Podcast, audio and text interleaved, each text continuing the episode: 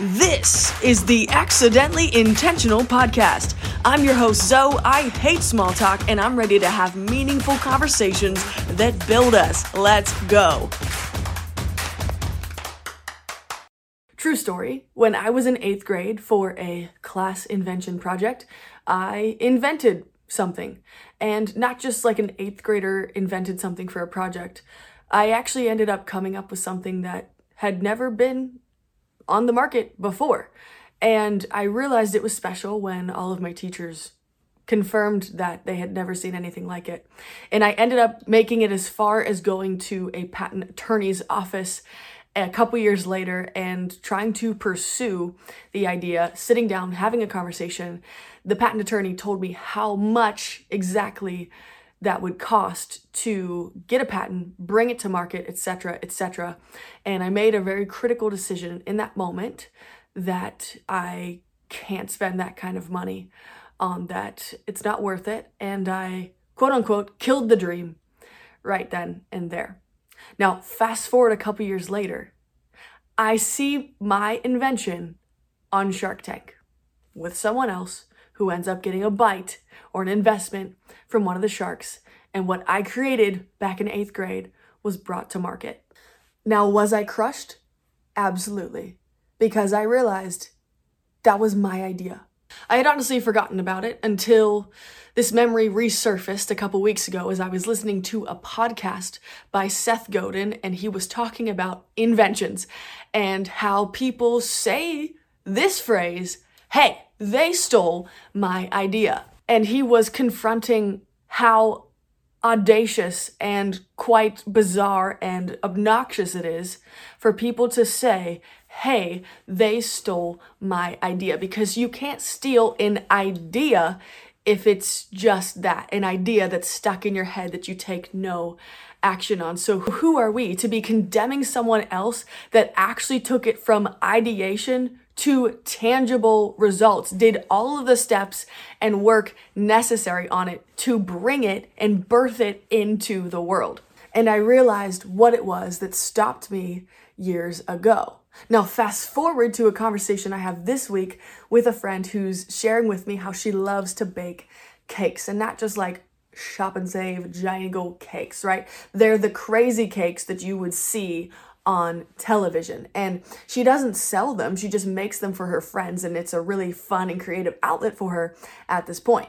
And as she tells me about it, she said that someone had mentioned to her, oh my gosh, you should sell these cakes, which boom, there's people that would want to buy this product. But then she whips out the list, and we all have the list, and it's the list of we don't even need to call it excuses, okay? It's reasons, rationales in your head as to why you cannot move forward on this. And for this specific instance, it was her creating a business making cakes. So she started to say things like, I don't know enough about the cake industry to, to really do this. And I don't even know if I have cakes that are good enough to sell. And as she's going through these things, I realize, oh my gosh, she, her brain sounds a lot like my brain. And so I said, stop, stop. Here's what we need to talk about. Okay. And I have been learning recently that the brain is actually wired to prevent us from potential danger.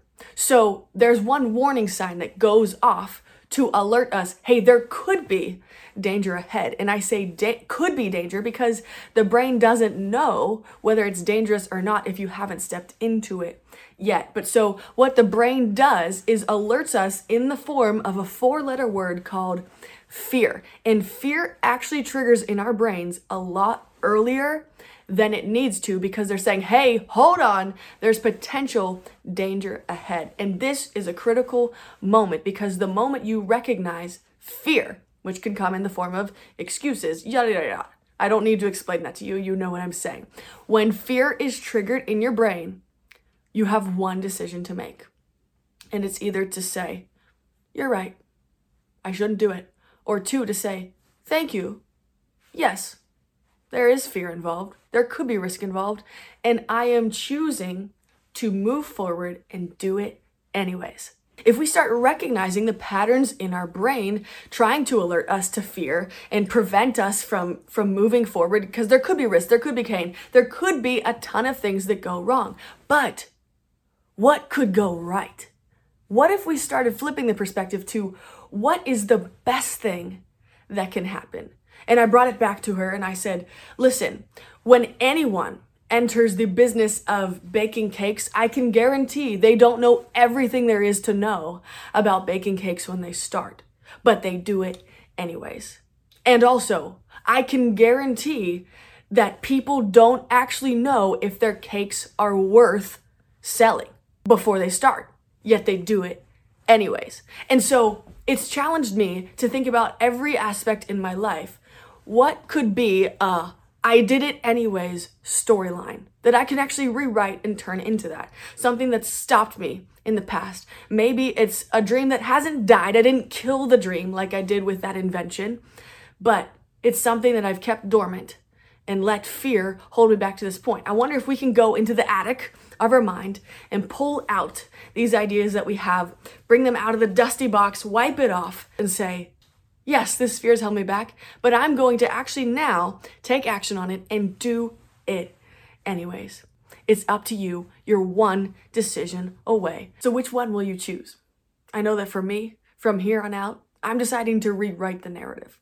I'm going to thank my brain for warning me and trying to make sure that I don't enter dangerous territory, but that's not going to stop me.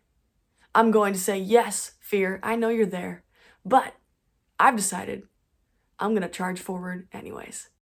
Was there someone that came to mind as you were listening to this episode? Because if so, please share it with them. We're so passionate about this message and we want to give value to the people that would benefit from it. We drop a new episode every other Thursday, so be sure to subscribe to get the latest conversations. Oh, and one more thing. If you enjoyed this episode and this podcast, I would be so honored if you would leave a review. It helps us to better connect with the intended audience of this podcast by doing so.